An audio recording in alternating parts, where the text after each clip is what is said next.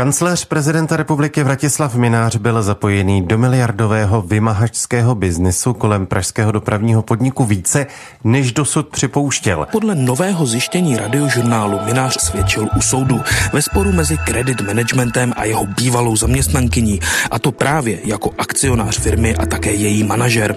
Píše se to v rozsudku. Hradní kancléř Vratislav Minář dosud popíral svůj dřívější blízký vztah k firmě, která vymáhala pohledávky dodávky pro pražský dopravní podnik. Na valné hromady společnosti Credit Management prý chodil jako záskok za skutečného akcionáře Romana Ambrože. Investigativní reportér radiožurnálu Jakub Troníček ale získal dokumenty, které věc staví do nového světla.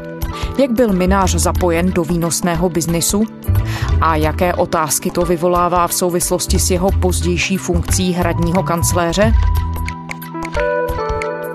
Je čtvrtek 1. října. Tady je Lenka Kabrhelová a Vinohradská 12. Spravodajský podcast Českého rozhlasu.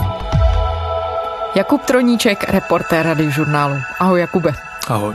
Tak Jakube, ty jsi zjistil, že kancléř prezidenta republiky Vratislav Minář byl v minulosti zapojený do výnosného vymahačského biznisu kolem pražského dopravního podniku a to ve větší míře, než dosud připouštěl. Pojďme na začátek toho příběhu. Kde se zmínka o kancléřů možném angažmá v tomhle podnikání poprvé objevila? Ta zakázka, velmi lukrativní zakázka, ta se datuje do roku 2008 a o tom, že to je nevýhodné a že to není úplně standardní, se psalo jaksi už od začátku v průběhu, v průběhu té zakázky. Nicméně v roce 2013 bylo to konkrétně krátce po první volbě prezidenta Miloše Zemana, kdy se Vratislav Minář stal tedy kancléřem, tak tehdy přinesl server aktuálně CZ informace o tom, že pan Minář nebyl jenom zapojen do jedné z těch firm, co by statutární zástupce, ale že byli akcionář, že se dvakrát přihlásil na valné hromadě s akciemi. Ten biznis se datuje do roku 2008. Tehdy tu zakázku od pražského dopravního podniku získala bez výběrového řízení společnost Tesile Dita. Ten systém byl v podstatě pokračováním podobného systému, který byl i předtím, to znamená, že ty pohledávky za nesplacenými pokutami pražského dopravního podniku odkupovala tato společnost a ta je na své náklady dál vymáhala.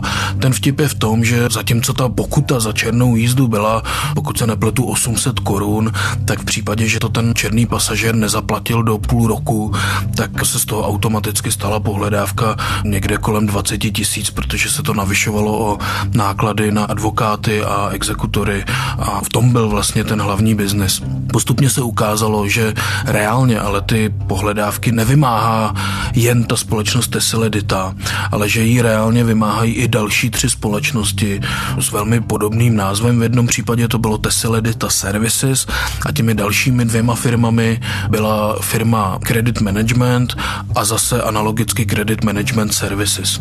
Tyhle ty čtyři firmy si vzájemně nějakým způsobem přeprodávaly ty pohledávky původně pražského dopravního podniku a vymáhali je. Tehdy se o tom biznisu už psalo průběžně, psalo se o tom, že je velmi nevýhodný nebo velmi lukrativní pro ty zapojené firmy. Každopádně v roce 2013 server aktuálně CZ přinesl informace, že Vratislav Minář byl skutečným akcionářem těch firm, totiž, že minimálně dvakrát přišel na valnou hromadu té společnosti Credit Management s akciemi. V tom prvním případě to bylo v roce 2006. Tehdy Vratislav Minář se prokázal vlastnictvím třetiny akcí Credit Management a po druhé to bylo v roce 2011, kdy Vratislav Minář akcionář přinesl na valnou hromadu dvě třetiny akcí té společnosti. Jsem vlastníkem eh, společnosti Credit, jak jste, jak jste říkala? Počkejte, vy jste šel na valnou hromadu s akciemi společnosti po 4 milionů korun. A chcete říct, že si nepamatujete, jak se ta společnost jmenuje? Credit Management. Přesně tak. Credit Management, ano. Před třemi lety jste říkala? Tehdy se k tomu Vratislav Minář vyjádřil v poměrně neobvyklém rozhovoru, který s ním vedla za aktuálně CZ Eliška Bartová. On tehdy poměrně komplikovaně popíral, že by tím akcionářem byl. On řekl, že sice ty akcie měl v ruce, že je měl v držení, ale nebyl akcionářem, což už z podstaty věci je nesmysl. Na volné hromadě jsem zastupoval, ale nebyl jsem akcionářem. Měl jsem akcie v držení, ale nebyl jsem vlastníkem. Nicméně on tehdy přiznal, že tedy ty akcie měl v ruce, ale on řekl, že pouze zastupoval svého přítele, který tam nemohl jít na tu volnou hromadu a proto tedy za sebe poslal pana Mináře. Bylo to v momentě, kdy byl hospitalizován v nemocnici, já jsem ho zastupoval na volné hromadě. Vratislav Minář nejenom, že odmítal, že by byl akcionářem, on dokonce říkal, že vůbec nemá tušení o tom, čím se ta firma zabývá. On prostě řekl, že jenom pomohl svému příteli, došel na valnou hromadu a zase odešel. On tehdy v tom rozhovoru řekl, že pokud by se prokázalo, že tedy šlo skutečně o vymahačskou firmu, že se zabývala jenom tím vymáháním, že by za to přijal zodpovědnost. Pak, když je to pravda, jak říkáte vy, já se to nechám ověřit. Rád si nechám udělat strukturu ve společnosti, rád si nechám říct, jaký procent to znamená tohle, o čem mluvíte vy. A pokud samozřejmě to bude řekněme 80-90%, tak napůjdeme nazývat věci pravým jménem. Pak ano, pak budu muset říct, že jsem neměl ty informace od mých eh, kamarádů, kteří jsou společníky té, nebo řekněme akcionáři v té firmě a budu muset z toho patřičným důvodem nějakou osobu zodpovědnost. Ty si teď zjistil, že to mohlo být ještě úplně jinak. Jakým způsobem se ti podařilo ověřit, že tedy pan Minář hrál v tom podnikání důležitou roli? Ty důkazy, které zatím byly, dokazují, že minimálně v roce 2006 a 2011 tedy se prokázal těmi akciemi. Dosud nebyly žádné důkazy o tom, co se dělo mezi tím a jestli ty akcie držel skutečně mezi tím. My jsme získali rozsudek soudu, který je z roku 2009 čili přesně v mezidobí a v tom rozsudku se jasně praví, že Vratislav Minář v té době byl akcionářem společnosti Credit Management. Ten rozsudek se týkal v podstatě běžného civilního sporu. Byl to spor, který vedla společnost Credit Management se svou bývalou zaměstnankyní Ona žalovala tu firmu o tuším 40 5 tisíc korun z konkurenční doložky.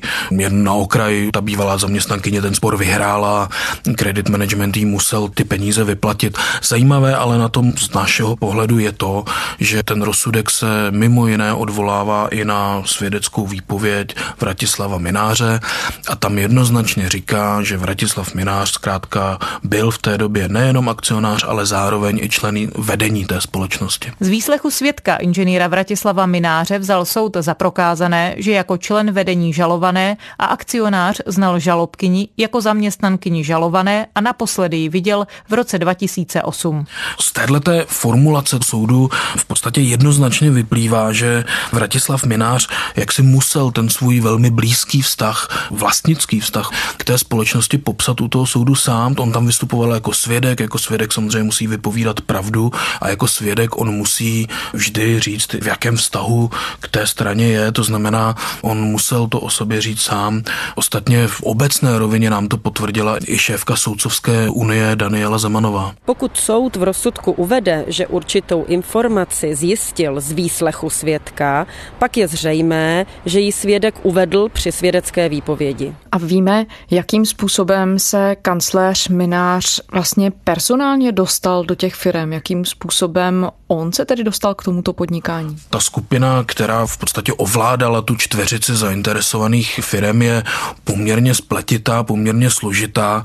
Vratislav Minář byl v jedné z těch zainteresovaných společností ve statutárních orgánech.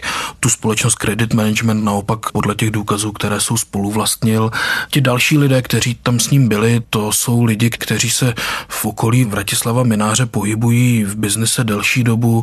Byl to jeho dlouholetý obchodní partner Vladimír Pavlík, byl tam jeho přítel právník Roman Ambrož, ale zároveň například tam figurovali i lidi s napojením na kontroverzního lobbystu Ivo Ritiga. Takže ta skupina byla opravdu poměrně složitá.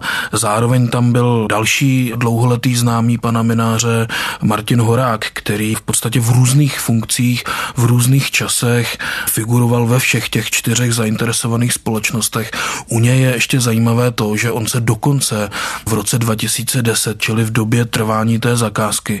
On se stal zároveň ekonomickým náměstkem celého dopravního podniku v Praze, čímž se samozřejmě ocitl v naprosto jasném střetu zájmů.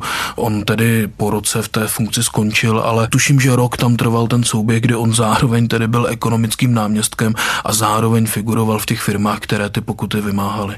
Ty už si naznačil, jakým ale způsobem tedy celý ten obchod s vymáháním pokut za jízdné fungoval? you Ono to bylo v podstatě vymyšlené velmi dobře. Pražský dopravní podnik totiž prodával ty pohledávky za plnou cenu.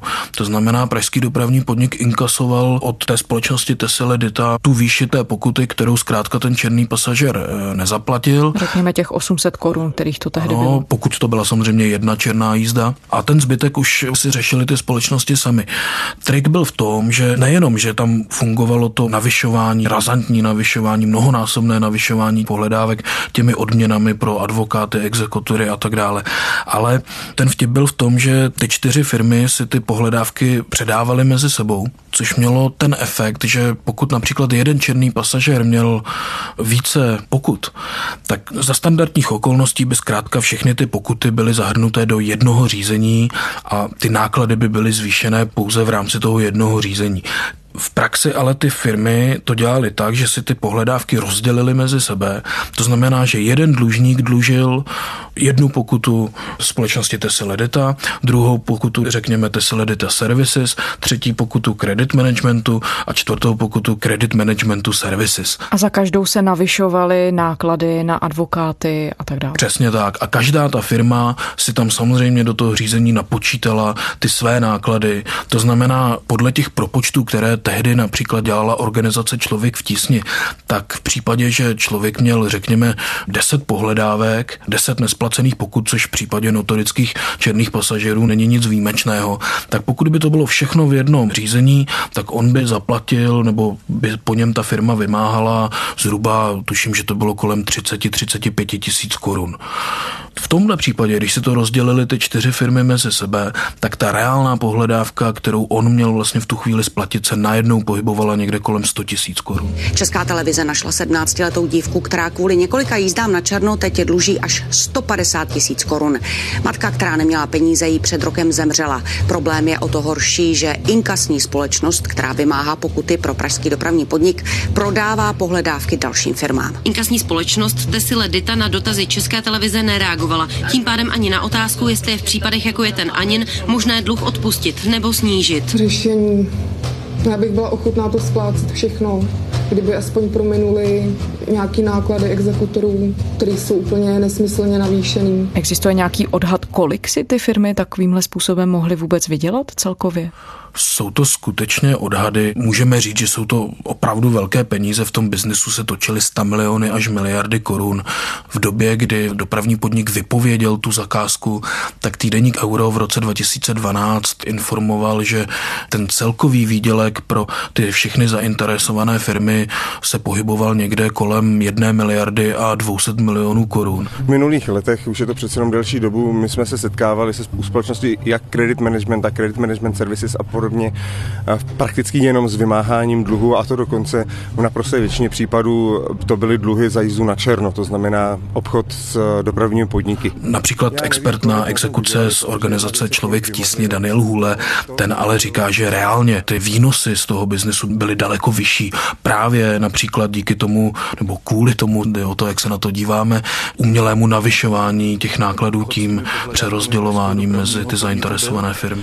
Tak byl to jeden z nejvýnosnějších nejúspěšnějších biznisů v té době, když si vezmeme, jak vysoké byly náklady, kdy de facto k nějaké osmistovkové pohledávce se přibalilo 19 tisíc korun, někdy o trochu víc, někdy o trochu míň, tak to byl skutečně enormní biznis. Ostatně v té době se běžně pohledávky prodávaly řádově za 150% jejich nominální hodnoty, což je naprosté světové unikum. Ty mnohačetné exekuce nakonec zakázal i zákon. Dá se nějakým způsobem sečíst i, řekněme, lidská cena toho biznesu, který fungoval a na němž se tedy firma, ve které hradní kancléř působil podle všeho podílela? Ono je to složité v tom, že ty firmy samozřejmě nedělaly nic nezákonného. Prostě ten zákon tehdy takhle byl postavený, ten systém to umožňoval. Tady jenom na okraji můžu zmínit známého právníka Tomáše Sokola, který vlastně ty pohledávky pro dopravní podnik vymáhal v tom období předtím a který na tom podle dostupných informací vydělával někde kolem 300 milionů ročně a víc. Ten k tomu otevřeně řekl, no proč bych ty peníze neinkasoval, když prostě ten systém to umožňuje. Takže ty firmy nedělaly nic nezákonného. Problém byl v tom, že jaksi už tak velmi vysoké náklady na to vymáhání, které stanovoval zákon, tak ještě uměle navyšovaly právě například tím přerozdělováním těch pohledávek mezi sebe. Jak říkám, legální to bylo, do jaké míry to bylo morální, o tom můžeme diskutovat, ale výsledek každopádně je takový, že tisíce černých pasažérů má do dneška statisícové dluhy a je otázka, jestli to tak muselo být, pokud by si například ty firmy mezi sebou ty pohledávky nepřehrávaly, tak by dlužili třeba desetitisíce korun. V současné době ale ty lidi dluží často i sta tisíce. Pražský dopravní podnik průměrně vymáhá pět pokud za jízdu na černo za jedním černým pasažérem, ale vůbec není výjimkou, když to je několik desítek pokud. A ve chvíli, kdy ten soud by sloučil ty pohledávky, třeba 20 pohledávek, protože to má jednoho věřitele, tak najednou na tom vydělají nesrovnatelně míň, ořád míň, než eh, když to udrží odděleně. Proto systematicky byly rozprodávány ty, aspoň to my se domníváme, pohledávky čtyřem subjektům, ve kterých všude byl zaangažován tehdejší ekonomický náměstek dopravních podniků Martin Horák a výhodou tohoto bylo, že pak soud ani pak exekutor fakticky nemohli sloučit ty pohledávky. Ty si oslovil žádostí o reakci Hrad, konkrétně kancléře Mináře, i firmu Credit Management. Co se od nich dozvěděl? Vratislav Minář nám řekl, že si nepřeje, abychom ho napříště kontaktovali v jiných než služebních záležitostech. Na ty naše dotazy k tomu rozporu mezi tím, co on vlastně tvrdil vždycky veřejně, že tedy s tím nemá nic společného, že to nikdy nevlastnil a tím, co uvádí ten rozsudek a tedy vlastně tím, co on sám musel o sobě říct, tak on na ty naše otázky neodpověděl. On nám napsal v SMSce, že jsou to záležitosti staré 10 let, na které si nepamatuje. Bohužel si nevybavuji detaily staré přes 10 let a považuji vaše šikanózní dotazy za praktiky hraničící s estébáckým fízlováním. A současné vedení společnosti Credit Management to s námi o tom tématu mluvit nechtělo. Takže reakce žádná. Reakce nulová, stejně jako reakce Jiřího Ovčáčka, co by mluvčího hradu, rovněž nulová. Vratislav Minář v době toho fungování vymahačského biznisu v Praze podnikal, nezastával žádnou veřejnou funkci. A jak si zmiňoval, ty firmy nedělaly nic nelegálního. Až tedy koncem roku 2010 se Minář stal předsedou strany práv občanů Zemanovců. Jak velký problém tedy to jeho působení ve firmě Credit Management vlastně představuje, když se na to díváme z téhle perspektivy? Jednak je tam ta, řekněme, etická rovina, o které už jsme mluvili. Druhá věc je ta, že ono to zkrátka souvisí s tím jeho působením u prezidenta Miloše Zemana, protože Vratislav Minář měl například na starosti financování jeho první prezidentské kampaně. A ukázalo se, že část těch sponzorů, kteří posílali peníze na tu kampaň, tak to byli právě lidi z tohoto vymahačského biznesu. Čili tam například vzniká otázka, do jaké míry ta prezidentská kampaň byla nebo nebyla financovaná penězi pocházejícími právě z vymáhání pokud za černé jízdy. Pan Minář to odmítal vždycky, že to není pravda. Já si nemyslím, že tohle je pravdou.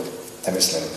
Na druhou stranu řeknu ano, samozřejmě tyhle lidi všechny znám a jsem za to velmi rád, velmi si toho vážím, pokud jsou to normální občany České republiky, který normálně platí daně, chodí normálně do práce a díky tomu, že se s nimi známe nějakým způsobem a přispěli za pán Nicméně faktem zůstává, že zkrátka podnikatele, kteří se na tom podíleli, tak zároveň figurovali mezi těmi sponzory. Pokud je něco špatně, Já nemám problém a myslím si, že jsem natolik čestný člověk, aby jsem z toho vyvodil odpovědnost. Omluvím se lidem, že jsem prostě v tomhle tom neříkal pravdu, protože jsem ty informace neměl.